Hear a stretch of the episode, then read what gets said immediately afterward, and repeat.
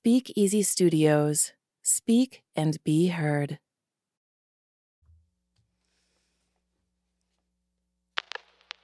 What effect does stress have on your life? How does it affect your relationships? What about your business?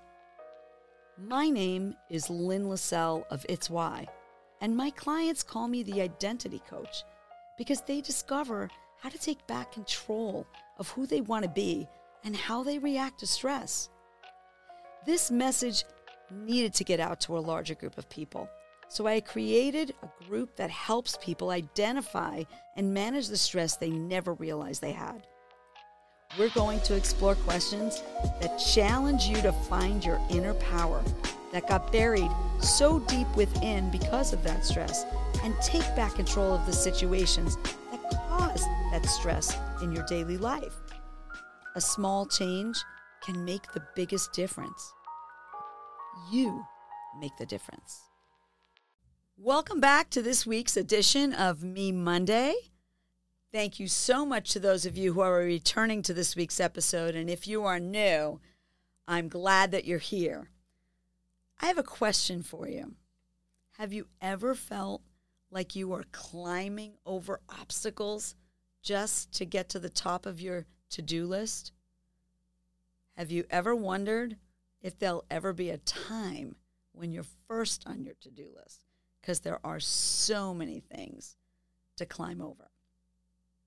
What things on your to do list might feel like such large hurdles that it feels like a mountain that you're not able to climb?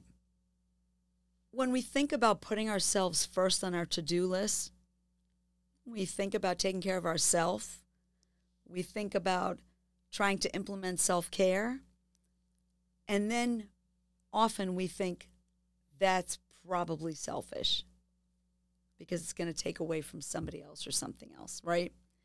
But it's not selfish. The word self can be replaced with other words like person, identity, personality, and character. So when you have those words, would you sacrifice your personality? Would you sacrifice your identity? Do you sacrifice your character? Those are all replacement words for self. So, why do we sacrifice ourself because we think it might be selfish? Maybe you're saying, well, no, it's selfish if I'm going to put myself first because I have kids to take care of. I have a partner to take care of. I have a boyfriend, a girlfriend, parents. I have neighbors, friends. There's always somebody, uh, an employer, my coworkers, my pet. I have to. Well, let me share something with you. There's such a thing noted as human giver syndrome. What is that? You've probably never heard of it. Most of us don't think about it. Well, human giver syndrome is when someone gives every part of themselves, every moment of time, every ounce of energy, every part of them to taking care of someone or something else. That eventually the person that they are gets so lost deep down inside themselves that they have trouble recognizing who that is.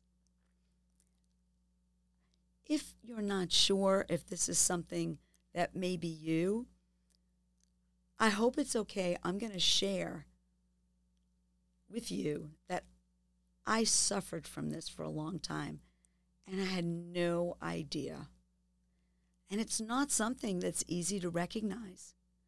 And you don't think you need to ask for help because you do think you're doing everything that's best for you by doing what's best for everybody else. I got lost. I didn't know what I wanted, didn't know who I wanted to be. I wasn't living. I really was just existing. I thought that I just had to go through every single day just doing all the have to to do things on my list. I thought every day was a mountain to climb. And somehow I never got to the other side. I was so lost that when I actually rediscovered who I really wanted to be, that's when I noticed it. You're probably thinking, oh, come on, really? And it was a long journey. So I say it's not selfish to take care of yourself. It's actually a fundamental necessity. And I hope that you will consider finding your way back to the person that you want to see in the mirror. Don't suffer from human giver syndrome. Self care is not selfish, it's a self necessity. I usually wait until we're ready to close our episode to bring you a quote, uh, but I want to bring this quote to you now because I think it's important. This quote is from Dalai Lama.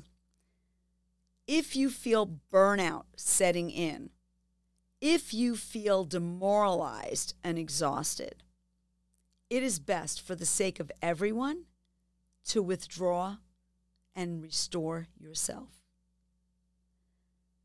That quote refers to what we're really feeling when we're experiencing human giver syndrome. And restoring yourself is the best thing that you can do. When we go through this burnout, we'll have a continued frustration, exhaustion, and we may not even notice the physical signs and symptoms that begin to arise. Very often, those signs and symptoms are silent over a long period of time of chronically exhausting ourselves through a long period of burnout.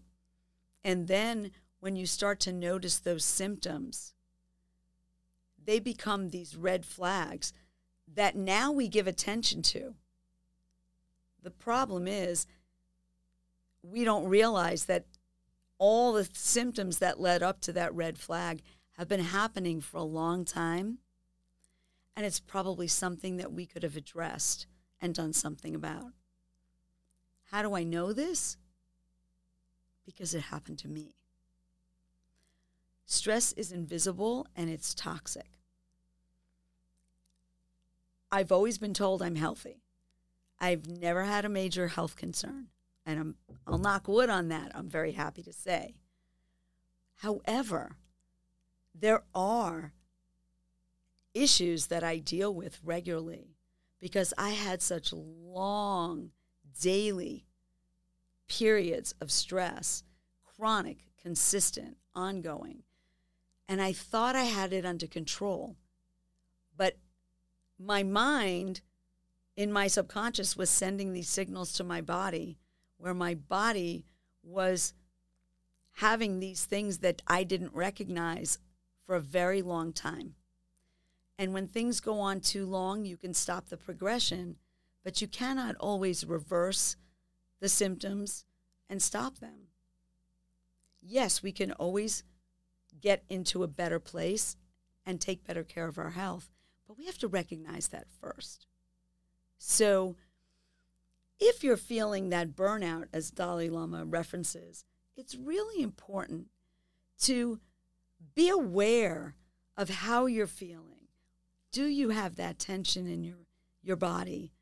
Do you have butterflies in your stomach because of anxiety? Maybe it's trying to tell you something else. And maybe we have to look a little bit deeper. When we look deeper, and that's what I had to do, now we can start to take the little steps slowly. With each step that we take, we learn something new that we're aware of, and now we can take a next step to get to something better. And our mind can start putting positive messages through our body so that we can start giving ourselves an internal break, both emotionally and physically. Diane von Furstenberg says it best it's so important to take time for yourself and find clarity. The most important relationship is the one you have with yourself. So when you're thinking about your relationship with all these other people that are on your to do list that you're doing things for, it's very important to put yourself at the top of that to do list because that's the most important relationship that's going to move you forward. So, what additional things can you start placing at the top of your to do list that will help you restore yourself and rediscover that hidden identity that got lost? Let's go back to what we first started talking about, where self care felt selfish. Do you think it might just be selfish to not focus on the relationship with you have with yourself? Because when you take the best care of yourself, you can be the best you that you can participate in your relationships with everyone else, whether it's a relationship at work or a relationship at home. To be your best self should be your number one priority on your to do list. Let's get back to just referencing those obstacles that felt like a mountain that we can't climb. What if we take those obstacles and push them to the side? Those obstacles are things that we can choose to look at differently. When you put yourself at the top of your list, those obstacles may not feel so important anymore. Maybe you can't eliminate all of them. Maybe it's not about eliminating the obstacles.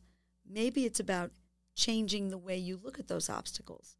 When you put yourself first on your to do list, you might not even know what that looks like. Why don't we say, start small, think of five minutes of something that you can do for yourself. Let's call it me time.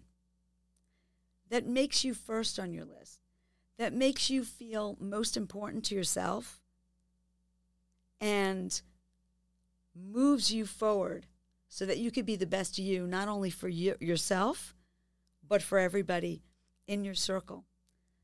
Thank you so much for listening to this week's episode of Me Monday.